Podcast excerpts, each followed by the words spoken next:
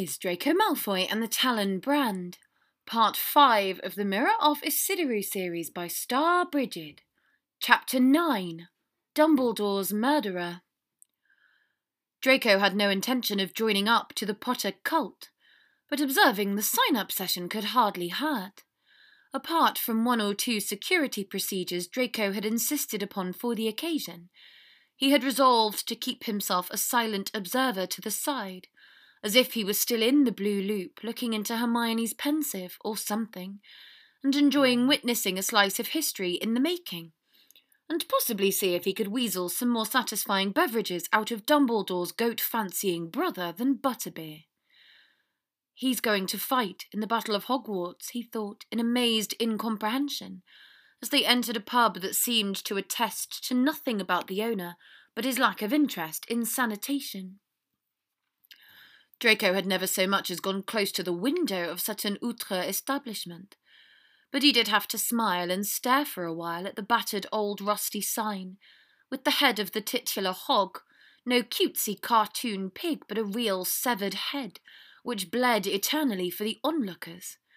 He produced the reloaded Polaroid camera Hermione had given him so long ago, enchanted by now to work even at Hogwarts, let alone in its vicinity, and took an admiring shot of the head, artistically skewed.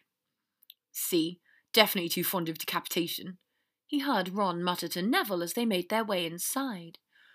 Well, Draco said, wrinkling his nose once they stepped inside.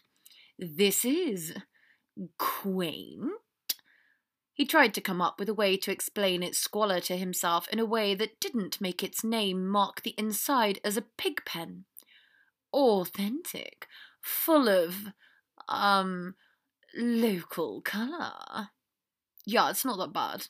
Neville agreed valiantly. It's a dump, Luna said brightly, and Neville changed his tone. You're right, Luna. It's a total dump. He agreed. Luna waved her wand to make the stubby candles around them burn brighter, which was a mistake, as it further highlighted the composition of the floor. It looked like one of those enchanted swamps the Weasleys were working on, but Draco's feet didn't sink into it like quicksand as he had feared. It just seemed liable to ruin his fifth best leather shoes. No one's going to come here, Harry said, and smiled at Draco's quizzical look. I'll just remember Hagrid telling me about this place. This is where he. Harry lowered his voice so Luna and Neville couldn't hear, and whispered with a fond light in his eye. One Norbert, you know. You miss him a lot, don't you? Draco observed. Why shouldn't I? Harry said with a defensive shrug. What other professor would have gone drinking here? He gestured around at the esoteric sort of clientele who could have passed for a mummy, a ghoul, and a pair of dementors. Draco fought the urge to draw his wand. Yes, Draco said with a forced smile. Wow, so authentic, so quaint. He had to hesitate, though, when the sound of unusually young voices made Aberforth Dumbledore appear from behind the bar. He was like some nightmare version of Dumbledore, from an alternate dimension, elderliness making him seem decrepit rather than wise, a Dumbledore who had fallen on seriously hard times and never crawled out from under them. He was also, clearly, a committed alcoholic, in which case Draco could only mentally congratulate him on having at least had the sense to find himself the right profession. What? he grunted. The notes of Dumbledore in that gruff voice were there, in another life. Six butterbeers, please, said Hermione, and Draco raised a hand. Five butterbeers, he said, and one Chardonnay. Chardonnay, Aberforth squinted. What's this look like? Valhalla, how old are you, boy? Eighteen, Draco said brightly, ignoring Hermione's sputtering. I'll have a fire whiskey then, the best mark you have. Aberforth looked drowsy but sceptical. If I was underage, Draco drawled, would I be able to do this? Ceruleum inflammare, he cast, and the candle flames all rose in the air and turned a deep hot blue, before rising together and turning to bluebell flames in the air. He waved his wand around, and the ceiling of the place was wreathed like Draco had used to surround his room in Grimmauld, a delicate, threading blue flame that went heatless upon Draco's concentration. It gave the place a mysterious rather than unsavoury look, with the filthiness giving it the character of the ancient ruins of something better. Aberforth looked unimpressed. I've seen a wizard do that before he was nine, he observed. He likely meant his brother, but he still reached for the fire whiskey, only for Hermione to slap her hand on the bar, cheeks pink. He's fifteen, she snapped, and he'll be having a butterbeer like the rest of us. They got the most horrifying looking bottles of butterbeer known to man, which Draco feared might carry some form of human infecting rabies on their dusty glasses. Twelve sickles, Aberforth grunted, and Draco put down twenty for the poor man's trouble. Getting glowered at by Hermione was worth at least that in aggravated damages for pain and suffering. Draco, the bar is so gorgeous now, Luna enthused, although Draco privately thought the best effect of his display was that it had made most all of the patrons but them sidle their way out. Even more people will want to join in a place like this. Draco looked around them dubiously. Oh, yes, before long we'll be beating them away. But the bar was soon filling up. First came Dean and Lavender. Draco eyed them dubiously, and not just for the connection to Seamus. Hadn't Hermione said that Lavender didn't believe Harry either? Was she just here to try and kindle a flame with her ickle wonny? Draco had no intention of letting that absolute plonk of a girl anywhere near a friend of his this time around. They were followed by the Patil twins and the Gryffindor Quidditch team and their friend Lee Jordan, whose voice had been the one Draco listened to during Potter Watch on long dark nights. On came the Creeveys, clearly desperate not to lose their status as the number one Harry Potter fanboys, to a couple of dumpy looking Hufflepuffs behind them. One or two of whom Draco vaguely remembered might have ended up on the wrong end of a basilisk in second year. Then came Hannah Abbott, Susan Bones, Anthony Goldstein, Michael Corner, Terry Boot, Cho Chang, some other Ravenclaw girl, and Ginny Weasley, probably ready to begin kindling her own passion with Harry. That Draco wouldn't stand in the way of, even though the thought of having to see it gave him the realest motivation to stay away from Dumbledore's army. Harry seemed dismayed at all the people Hermione had invited, a motley crew that represented every house but Slytherin. Draco supposed he had to reluctantly count himself as fulfilling that lack. It was an assortment that looked to give the club roughly the same chance of being kept a secret as Sirius Black's acquittal. No wonder Umbridge had been on to them before it even began. Poor Aberforth looked quite out of sorts. First, Draco had taken it upon himself to do something about the interior decorating, albeit temporarily, and now his pub had been invaded by such an infestation of do gooders, he would be forced to besmirch its good name serving Hufflepuffs. At least the Weasley twins seemed ready to flash the cash, still flush from the present of Triwizard Tournament winnings, only they, Harry, and Draco knew about. Hi, Fred said to Aberforth. Could we have twenty-five butterbeers, please? He seemed to want to keep those winnings to himself, actually, as he appealed for a collection to go around from the students. Draco stepped in front of the stack of dusty butterbeers appearing, though, before anyone could take them. He had his own plans before anything remotely resembling fun. Listen, all of you, now, Draco said, and didn't have to cast a Sonorus as he feared to make the pub go silent. If you want to stay, you have to have your photograph taken by me. No exceptions. He received a great number of anxious stares at his Polaroid camera, whose unusual boxy form must likely seem cursed in his hands. It will spit out a slip with your image, and you have to write your name on the back, your full name. Hermione produced the dark, permanent muggle marker called a Sharpie that she had gotten for this procedure per Draco's needling. No one seemed very happy about Draco's procedure, but they all submitted instead of leaving the bar. One by one, Their still faces filled the blank plastic, often prompting exclamations of shock and awe at the slow fade in. Yes, yes, it's very dark magic, Draco bragged, before Hermione ruined his fun by loudly telling everyone it was a muggle camera, which she had given Draco for Christmas when they were younger. Striker, spoil sport! He would have enjoyed menacing Zacharias Smith with that threat. Really, who had invited him? The only times Draco had ever interacted with him in either timeline were Quidditch and threats of Langlock. Draco took Smith's Polaroid from him and coloured on devil horns. Finally, the registered students settled at tables, mainly by house. Draco remained sitting up at the bar with Ron and Luna, while Neville joined Dean. Hermione marched Harry up to the front. She had promised to speak to introduce him before he had to say anything. Apart from all of Hermione's stuttering, it seemed to go fairly well, until Hermione gathered up the courage to tell them why they were really there, apart from passing their defense OWLs. I want to be properly trained in defense, she said, taking a deep breath, because Lord Voldemort is back.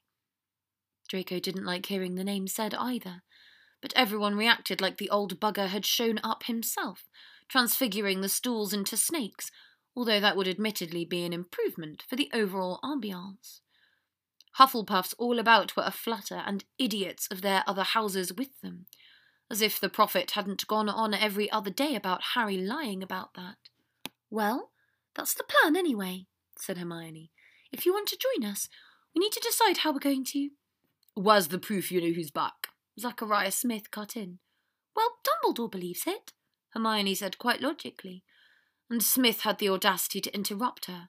Her, Hermione Granger, who would be Minister of Magic some day, while Smith would be lucky to be cleaning her office for her. You mean Dumbledore believes him? Smith said. Who are you? Ron snapped, and Draco rolled his eyes, going through the Polaroids and lifting up Smith's to read off as if he hadn't already known. Zacharias Smith, Draco read drolly. An unimaginative name for an unimaginative sod.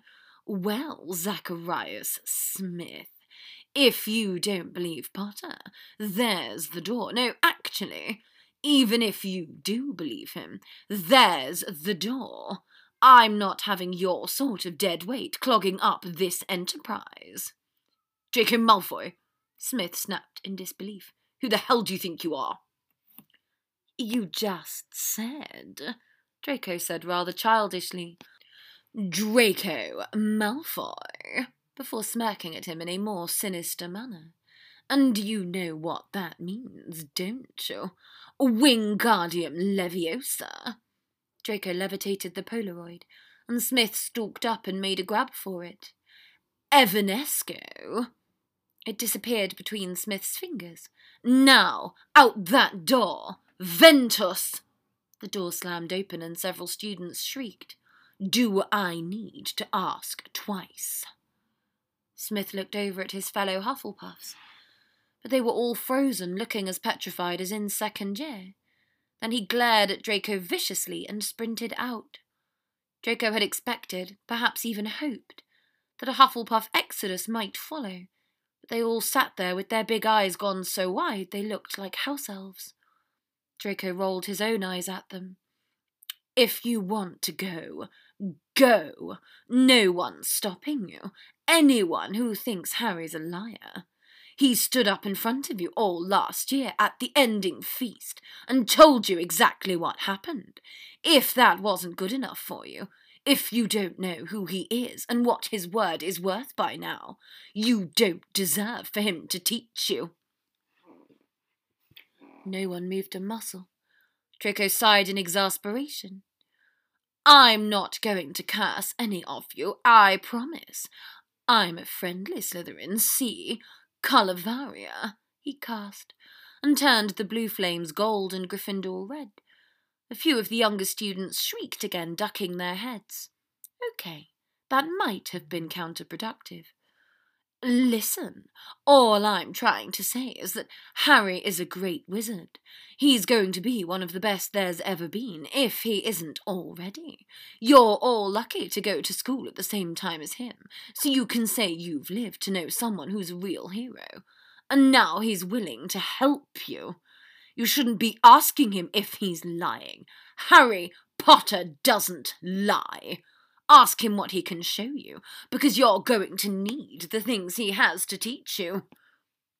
Draco hesitated and heard his voice break as he finished. You don't know it yet, but you will. You'll learn. How lucky you all will be to have been here in this room with him. You'll learn. A silence reigned around the now golden red room for a long moment. So long Draco worried that losing his temper had ruined it for everybody. But when he snuck a look at Ron, Ron gave him a stunned but grateful grin. The room was paying attention at least. Even Aberforth Dumbledore had leaned across the bar to watch and listen intently.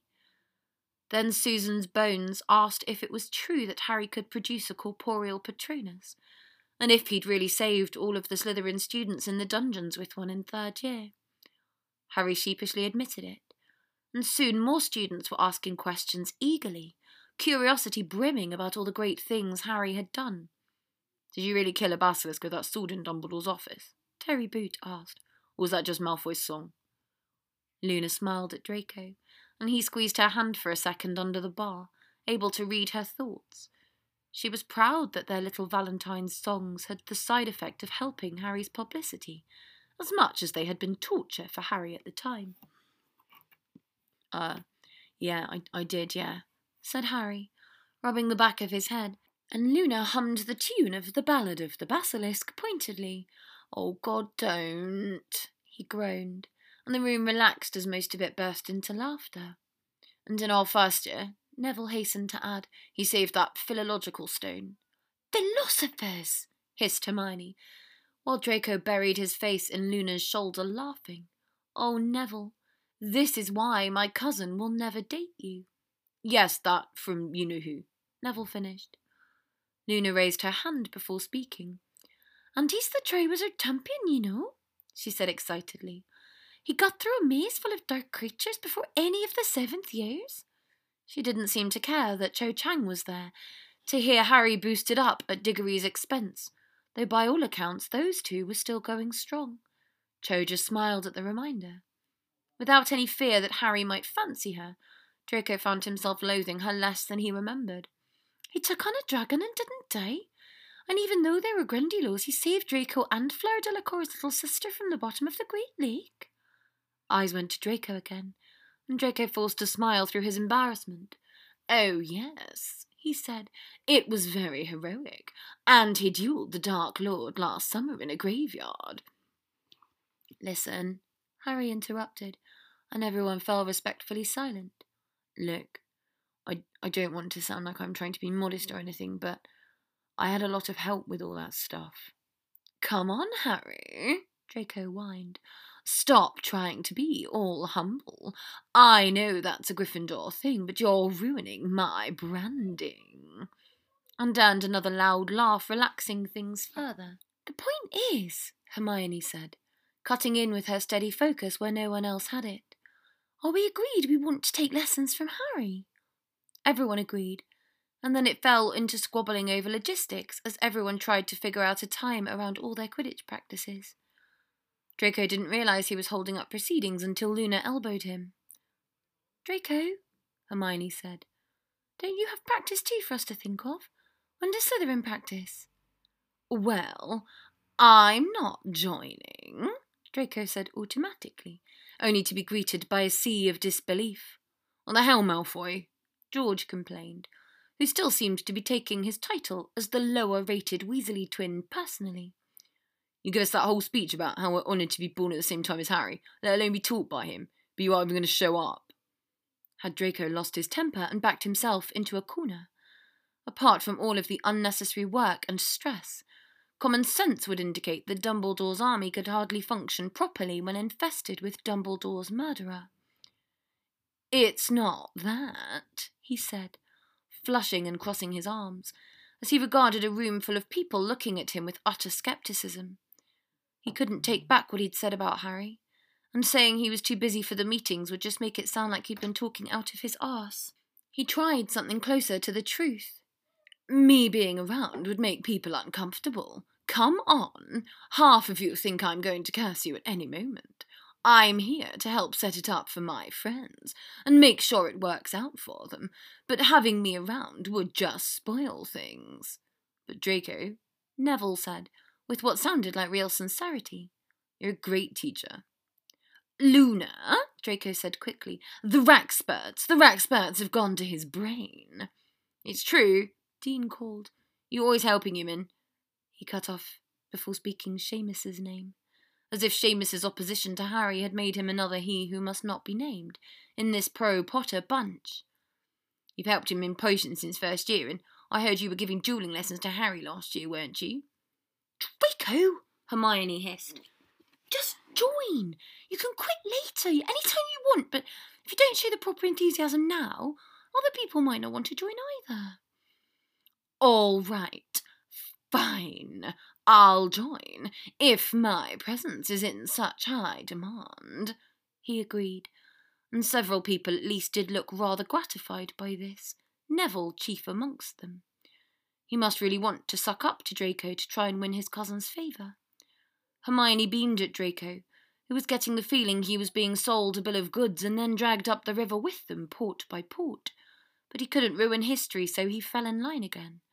They went back into logistics, agreeing to a meeting place that Draco knew would change to the room of requirement before they were through, and everyone put down their names on Hermione's list with some grumbling. Eventually the meeting broke up, with the most controversial disclosure the one that Michael Corner and his friends had come because he was dating Ginny Weasley. Ron took this like an announcement Corner had kidnapped Ginny and meant to sacrifice her in some blood ritual to the demon goddess Hecate, maybe the one on page 55 or 205. They met at the Yule Ball and got together at the end of last year, Hermione explained, and Neville, who had been Ginny's date, nodded happily in agreement. He could not seem less bothered that Ginny had gone off hooking another bloke under his nose, probably because that nose had been dedicated to sniffing around after Draco's cousin the whole time, during and since. Ron grumbled about Michael Corner, expressing his dislike. It seemed the poor boy had a sister as well as brother complex. While Draco stared at the quills and the display of Scrivenshaft's, following Hermione in with a frown. But, said Ron, following Hermione, I thought Ginny fancied Harry. Draco tensed at the mention, losing interest in his search through the rows of quills. But then he tried to put on his most uninterested face and looked through again, rather mechanically. He was all ears anyway, as Hermione explained. Ginny used to fancy Harry, but she gave up on him months ago. Not that she doesn't like you, of course. So, that's why she talks now. Harry asked Hermione. She never used to talk in front of me. Exactly, said Hermione. Yes, I think I'll have this one. Oh, Draco thought dully. So that's it. That's how it happens between them. Harry fancying Draco showed he would prefer someone who challenged him, not genuflected towards him. Ginny had nourished her pathetic little crush for years, but eventually she had discovered that there were other boys and moved on. Combine that with her taking up playing Quidditch, even Seeker this year once Harry was suspended. Salazar knew Harry seemed to like Seekers, and it was all turnabout's fair play. Harry would no doubt end up missing the days when he had Ginny's full attention, regretting how he hadn't taken his chance when he had it, and somehow managed to bring Ginny back around just like a perfect story. Draco could gag on how perfect it was. It made a hell of a lot more sense than Draco Malfoy and Harry Potter. And not just because Ginny was a girl, because Draco was who he was, what he was, and the best thing he could give Harry was just his protection. And when the time came, letting him go to someone who actually deserved his devotion. With the thought of Harry's protection, Draco lingered behind the others at the counter before addressing the shopkeeper. Sir, have you ever heard of a black quill or a blood quill? It's a kind of quill that inscribes the words written with it onto the flesh of the person who writes them. No, the elderly shopkeeper exclaimed, looking affronted. I've been in this business for fifty years, young gentleman, and in all my time I've never heard of such a thing. That sounds like the very foulest of dark magics. Could Umbridge have invented it for her own use? Perhaps she was not as worthless a witch as he would like to think. So, you wouldn't have one to sell me? Draco persisted. Or anyone else? Or nowhere to send off for a commission? No! The shopkeeper yelled again slamming his hands down on the counter, and I must ask you to leave my shop immediately. Do you think it's something you could make, theoretically, for the right amount of money under the table?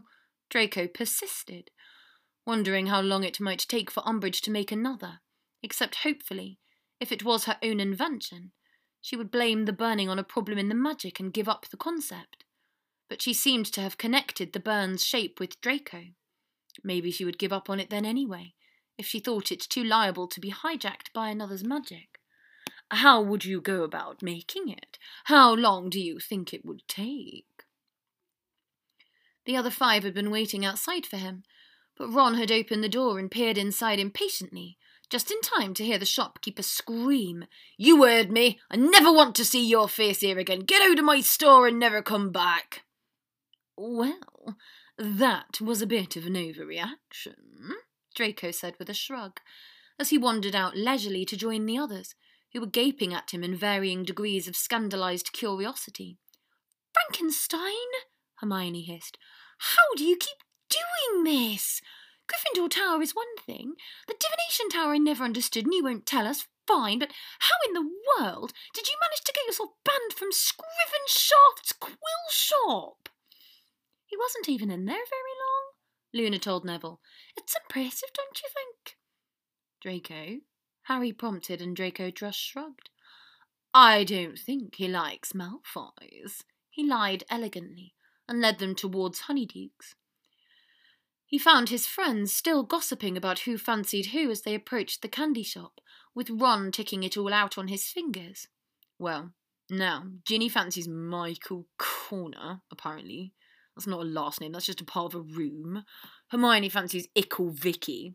I'll have you know, Hermione said huffily, I broke it off with Viktor Krum before the last school year ended. We haven't been in touch since. Draco's the only one who's written to him. And that had been for Quidditch advice as the new Slytherin captain. The good news was Draco had received pages of intricate Quidditch tactics sheets. The bad news was they were all in German. Ron had a slow smile spread across his face one that should have told anyone with eyes who he fancied. Really? he breathed. So you two aren't en- any more. You never said. What does it matter? Hermione snapped crossly. Oh, WLs are this year. That's the priority. Ron got a goofy grin. Nothing, he said quickly. Okay, Draco fancies Charlie, and then he doesn't. Harry snapped. Not really and shoved the door to Honeydukes open with excessive vehemence. Hermione shot Draco one of her exasperated glares, the one that said, You could put him out of his misery so easily. That was a look Draco always pretended not to understand, and he discouraged any further talk of crushes, much to Neville's relief, relaxing behind them. The high off the successful formation of Dumbledore's army, which did not yet bear that name, only lasted until Monday, when he woke up to find a notice in the common room about Educational Decree 24. This was the one forbidding all student organisations, which had later been used as a pretext to hunt Dumbledore's army for the Inquisitorial Squad. Upon seeing the notice, Draco winced at it, rather than finding it funny like last time. But he was unprepared for it to make his year mates as gloomy as it did at breakfast. Why are you so thick sometimes? Theo lamented, and so clever at others. His full lips had gone especially pouty, too irked by Draco's insufficient reason to be obliging and explain his gloominess. Eventually, Draco got out of Greg that Theo thought Umbridge would apply her new rule to the Slytherin Quidditch team. Don't worry, she'll give us permission to reform right away. He remembered that from the blue loop quite clearly. Sometimes, Draco, I think you're getting too arrogant for your own good. Blaise sighed or practically beating off Vince's attempts to sneak pancakes off his plate with a defensive fork. You're the team captain. She's going to make it as hard for you as possible. Remember what you said to her at Sirius Black's trial? Millie reminded him. And you shot a fireball at her face, Pansy added, looking excited by the memory. As if we needed one more enemy for this new team. Theo groaned. You already have a large enough enemy in your own incompetence, said Blaise. Okay, okay, Draco sighed. Don't worry, all right, I'll figure it all out. Are we still practicing tomorrow night? Theo persisted, and Draco made a face. If I have anything to say about it, I'll go see her ex post facto, all right? The trouble was, Draco had a packed schedule all day with charms, double potions, arithmancy, and ancient runes keeping him busy almost until dinner time. In potions, he found out that the Gryffindors were well aware of the target of the decree and planned to go on with the club anyway. Some blame was directed at Draco for sending away Smith, who they blamed for telling. Apparently, Hermione had jinxed the sign up sheet to make snitching on them punish more than their conscience, but Smith had never signed up. But when he offered to drop out of the club for his disgrace, they suddenly became more conciliatory. He raced from the Ancients' Runes classroom to Umbridge's third floor office like he was after the snitch. With a sinking kind of feeling in his stomach, he made himself ignore. If she could have just shut down entire Quidditch teams, she would have done it to Harry in the blue loop. Come in, she called, in her syrupy sweet voice, only for her gaze to darken when she saw who was there on the other side of the door. Draco walked over and sat in the chair facing her desk, with a distinct feeling that if she could, she would bring those awful technicolor kittens on the plates behind him to life and feed his precious hair to them. Professor Umbridge, he said, with the precisely calculated respect he had failed to show her thus far in the red line. I read your educational decree this morning, along with the rest of the school. I saw that it applies to team activities as well. As the captain of the Slytherin House Quidditch team, it falls on me to request your permission to formally reinstate it. She put down the quill she had been holding, over a pile of essays she was marking. The top one was Hermione's, which Draco had read over for her before turning in. Umbridge had somehow contrived to only give Hermione an E for it, despite it being the most exhaustive dissection of counterjinxes that Draco had ever read. Ah, yes, Mr. Malfoy, she said, and Draco could sense her pleasure at having something he needed. She might mean to make him beg and scrape for it a great deal, this was why he had thought it would be better not to make her an enemy. And yet here they were, with the pink lace over her hand probably still concealing the Talon brand. He could take a conciliatory approach, or a businesslike one, or the stoic one. He could try patience. Alternately, he could take a mysterious or threatening one which tended to be more his forte. He wished, bizarrely, that he could throw the threat of father at her like he would have in the Blue Loop but with how tight father was with Fudge, she would know full well that wherever Draco had been living, it had not been with his parents. You're a clever little boy, aren't you, Mr. Malfoy? she began, with so little pretence of niceness that he knew she had been waiting for this moment, perhaps from the time she drafted her decree. Well, clever at charms, at least. That is a different sort of cleverness than the real world calls for, don't you think? She tittered repulsively.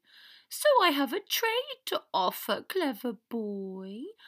I have sole discretion to allow or disallow your band of Slytherin misfits to play your Quidditch, she went on, in a tone like she knew of the circumstances surrounding the team and hardly considered them an impressive enough assemblage to merit the name of the sport.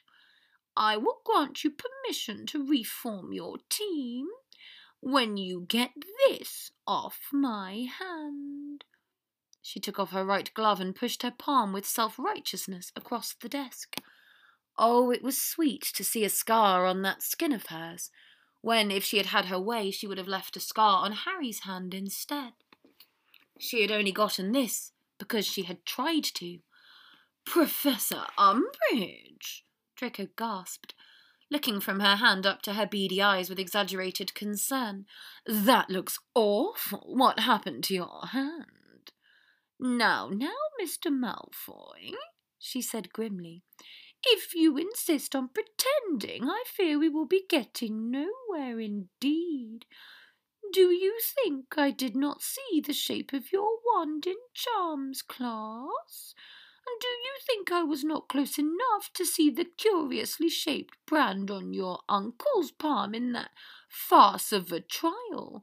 What is this? I don't know, Draco said through gritted teeth. How did you happen to receive such a strange burn on your hand, Professor Umbridge? So arrogant, she purred, and it raised his hackles far more to hear the word from her than Blaise. So proud for a boy whose family speaks of him the way they do, whose father admits his son carries the same perversions as his blood traitor uncle. Shut up! Draco yelled, losing his composure as he had resolved not to do. Shut up about Sirius! You're the one to talk about perversions!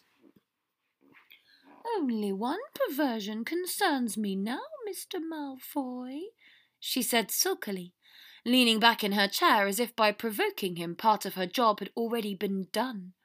The dark magic on my hand. He had thought she might give him detention for his outburst, but she seemed single minded enough in her need to fix her palm to leave it aside.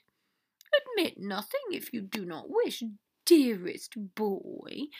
Consider this my consultation on with one of Hogwarts' foremost experts on dark magic, save, of course, for that expert's godfather. Stay away from him! Draco yelled, and had a sudden horrible suspicion of what might befall Severus from the Hogwarts High Inquisitor, should Draco not produce results for her.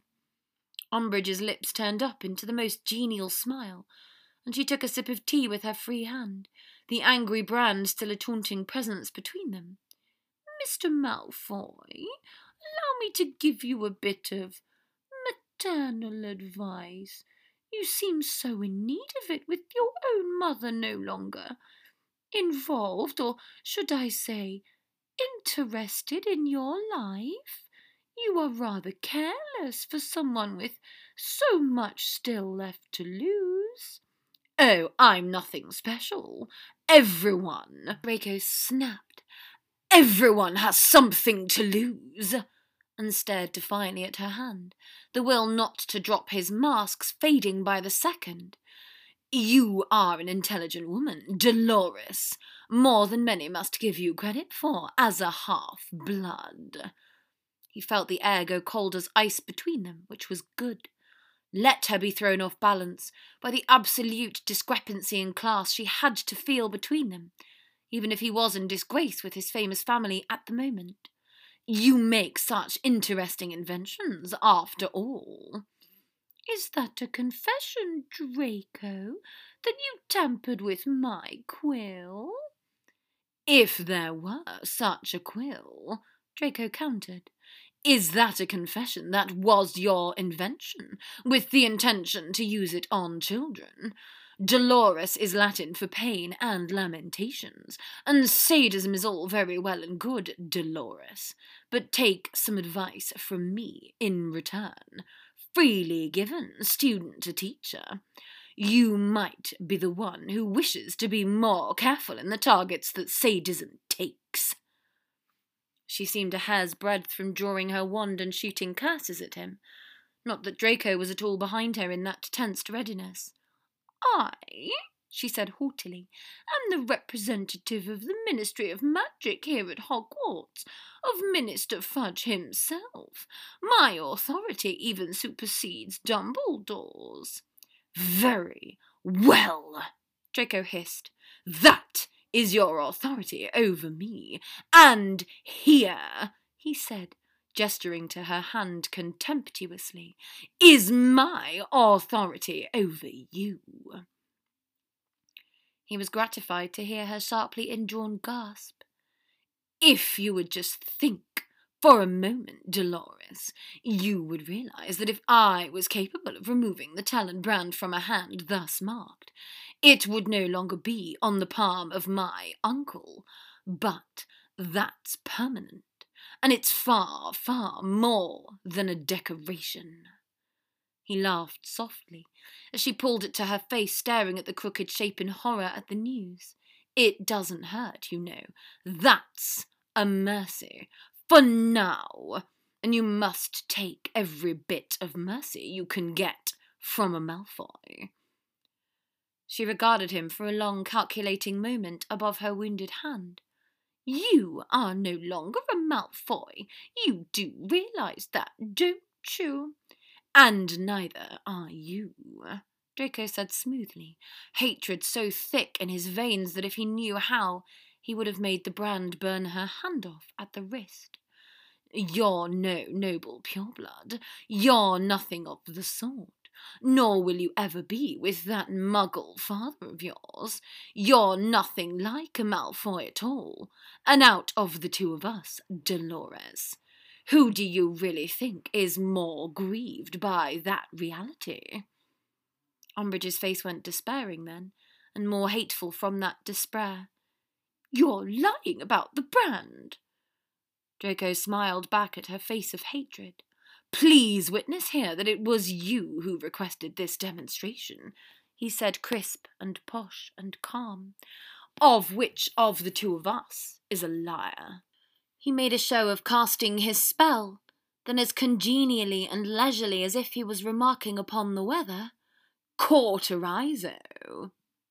Some part of him had doubted it would work, but she shrieked and held on to her wrist with more agony than he could have dreamed, as if the talon shape reignited as if it were the first time. It was beautiful, really, the line and sharp twist of it seeming to hover in the air above the scorching flesh, like a musical note, at the point where a piece's most striking leitmotif twisted into a minor key for the very first time. He remembered Harry's scar from her in the blue loop.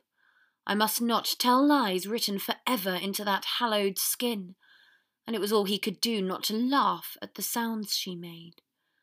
Some part of him had doubted, even if it did work, whether he would be able to actually make himself go through with it, given his old damnable squeamishness. He'd hated causing pain. When it came to being forced to use Cruciatus by the Dark Lord, he would have thought anything close to torture would have once again made his skin crawl and breath seize up. Instead, he simply felt a condescending amusement. And stronger, he felt that, too. Maybe it felt good because it just unequivocally was. An eye for an eye, a hand for a hand. That would teach her to threaten Severus, or try and hurt Harry Potter. Once her screaming and the smell of burning ceased, it seemed to be far, far more severe than it had ever been for Sirius, despite Draco's lazy casting, likely because of the target. Her beady eyes were the helpless eyes of an animal with its foot not only caught in a trap, but mangled by it. Shall we make a deal? Draco asked, and biting back tears a quivering Dolores Umbridge nodded. The trade extracted then could not have been more simple. Permission for Slytherin to reform, and Draco, Umbridge, and Severus would stay out of each other's way. In return, Draco would not use the brand or any other magic against Umbridge. He was middlingly sure he could hold to that, but if necessary, he wouldn't exactly scruple to break his word to the likes of her. See? Draco told the Slytherin team smugly at dinner, arriving late, but with the news the team was reinstated. They were incredulous, while Ron and Harry proved envious at the news. He probably just threatened her into growing permission. Ron said knowingly. Draco shot a nervous glance at Hermione before saying, That's, uh, not at all true. Oh, Frankenstein, why are you like this? Hermione groaned, one of her stock phrases, while Luna gave him a quiet little applause in the background where Hermione couldn't see. Draco began that night's Quidditch practice re energized as much by defiance as anything else. He had spent a great deal of time poring through the German Quidditch plays and come up with a radical tactical programme for Slytherin. In the Blue Loop, fifth year's strategy had been dominated by dogging Gryffindor practices, cursing their players in the halls, and dirty play during the actual match. They had lost the match, and had the worst Quidditch season Draco had ever played, losing not just to Gryffindor but Hufflepuff, even though Draco had caught the snitch in the latter match. If he wanted to change the past in this, he needed a new strategy, a very Slytherin one still, not merely ruthless, but cunning. Quadrorum, Draco cast. The night air around them filled with net like markings in three dimensions of a golden grid. The grid came to life between all of their hovering forms on the brooms, making Vince yelp and nearly fall off his broom, before an exasperated Millie sent out a charm to steady him. The squares stretched out all along the Quidditch pitch, in an orb around the main area between the hoops, and then in a darker gold up very high, and all the way to the ground and the Quidditch stands. The whole spell sent more than enough of a glow to light up the whole pitch at night, and with the way the gold stood out against the sky this way, it made practicing this late an actual benefit. We're practicing with this in the air now, he proclaimed, and their confused objections were silenced when Blaise called out from the stands that he thought it might be a good idea. Draco had learned the grid spell from the professional materials Krum had sent over. Over the following practices, the spell proved invaluable in teaching and running prefigured attack plays, many also from Krum's papers, that he had chosen as the basis of their strategy. It proved more of a difficulty getting the team to commit to it than actually making it happen. Once they bought in, all of the team, even Vince and Greg turned out to be unexpectedly clever when it came to learning the prearranged motions, what Millie had taken to calling automations. For the automations that didn't involve her, she would sit back in front of the hoops and bark out advice and corrections, and be the one to call out their code for which automation. They changed all the codes each week, just in case. Blaise often came to practice, which turned out to be a boon rather than a hindrance. Between bouts of studying by candle, he offered comments on their coordination and pace from the stands. He also took part in running everyone over the automations before and after, which soon became a regular sound in their dorm. Blaise's disapproving glares if anyone got it wrong were motivation enough for Vince and Greg to study far harder than they ever had for classes, vanishing any notes they made after each usage. Draco would never have thought it possible to get Vince and Greg to play their beater roles zonally, with a clear positional sense, but with practice three times a week, and Blaise's approval on the line, slowly but surely they had learned not as naturally as they had taken to tactical and not so tactical fouling practised bi weekly in the Blue Loop, but they'd learned. Just as slow but sure, the king snakes took shape, as Draco began calling them. It had been Blaise's childish nickname for all of them when they were little, and Blaise had stopped using it by the time they were ten. But Draco had honestly thought it was kind of cool, ever since Theo explained that king snakes were the species known for eating other snakes, even bigger ones, Something in their psychological makeup seemed to have been marked by being called king snakes enough at an early age.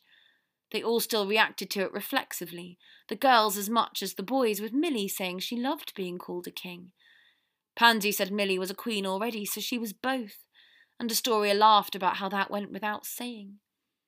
If their team had already had to be different than any other Slytherin team before them, the least Draco could do was help them to feel cool about it with intelligent branding. The negative side effect was that coining a nickname made more such appellations follow. Having heard Gryffindors call him Frankenstein, Theo was not slow to give Draco an alternative, some sort of claiming him back. From Theo and thus all of Draco's year mates, who were becoming distressingly close to something he could call friends again. The title he earned was Grindelwald. Thank you for listening to this chapter of Draco Malfoy and the Talon Brand, part 5 of the Mirror of Ecidyrue series by Starbrigid.